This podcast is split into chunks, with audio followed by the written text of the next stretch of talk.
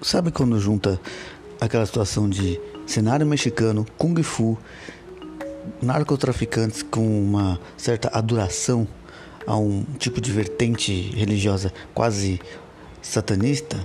É. Isso tudo está numa mistureba toda sobre animação na Netflix conhecida como Os Seis Punhos. Conhece ou não conhece? Agora você vai entender melhor como essa série prendeu minha atenção e dela você pode extrair um pouco de ideias para suas histórias. Eu sou Jean Cury, seja muito bem-vindo ao podcast da Biblioteca do Fauno e aqui nós temos mais uma dica de TV pipoca. Vamos nessa?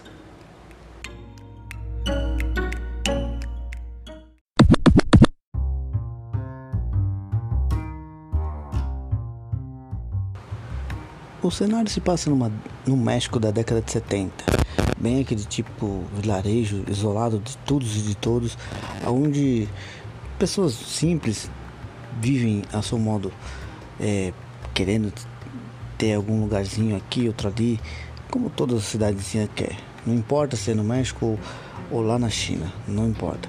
Mas o diferencial desse lugar é que, tipo, personagens assim são bem apresentados é uma ambientação legal para a década de 70.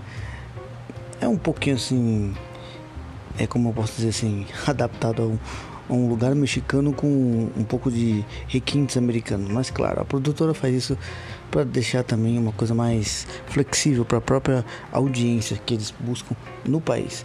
Mas em suma, é legal. É, como eu posso dizer assim, é bem desenhado, as cores são bem bonitas, o traço de desenho é assim atual com meio estilo mangá, ou melhor dizendo, um tipo um anime, né? Mas em, no intuito é legal, é fluido, não tem aquelas, é, como se diz, divergências de movimentação, por mais que às vezes assim as cenas de lutas são bem práticas, é um golpe aqui, outro ali, mas é ótimo.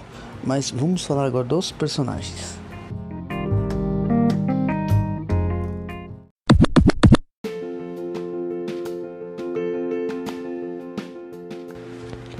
Os personagens começam pelo mestre, que é uma pessoa carismática, sábia, é como se fosse um, um pai para os seus alunos.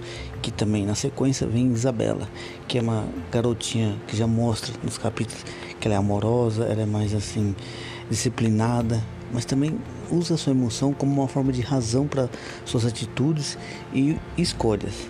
Mas em contrapartida, Jesus é o cara mais carismático, era um cara mais boêmio, mas também ótimo nas suas técnicas, mas não tão habilidoso como a Isabela. Mas na contrapartida, ele tem um defeito que vocês vão conhecer e que é uma coisa notória de todo ser humano quando ele se deixa ter seus vícios. Mas o terceiro é o conhecido como silêncio. Você vai entender esse nome conforme você vai ver o que trauma ele teve assim na sua infância que é coligado com o próprio antagonista da história, que é o chefe do crime e narcotráfico, que também é um cara assim, vamos dizer assim, motherfucker badass, é o cara que você pode se inspirar para criar seus vilões, mas em contrapartida, todo esse arco também vem de um policial americano que aparece e ele parece muito o Luke Cage, mas também tem uma outra policial da região que ela vai ter um, um intuito muito mais assim notório para a história. E é assim, cada um tem seu papelzinho, mesmo que seja um personagem pitoresco que apareça no templo e outros que vão somente ter uma suma importância mínima, tudo é bem encaixadinho. Então cada personagem vai ficar assim legal e vocês vão até entender a situação de que o porquê de algumas situações ligadas à religião tem um sentido assim muito mais assim profundo, mas até que é interessante.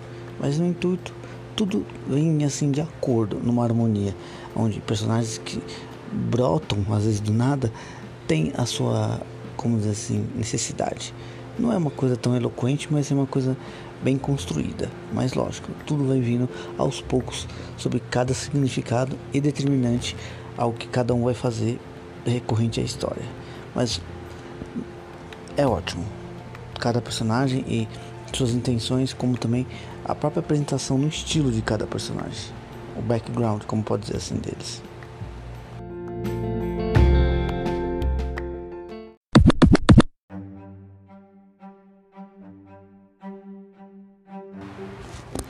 Na minha concepção, se você me perguntasse, é bom Sim, na medida certa.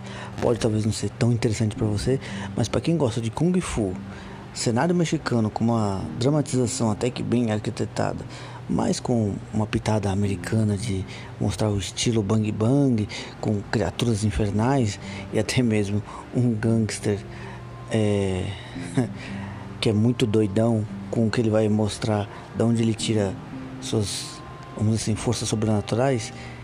Tudo assim é bem interessante, é bem construído, não tem plot twist, é um desenho simples, ou melhor, uma animação bem assim coesa, mas assim, atende quem gosta de uma coisa prática, rápida, mas com personagens interessantes, uma história boa. São poucos capítulos, são menos de 10 capítulos, então assim, dá para você assistir em dois ou três dias ou pegar um final de semana.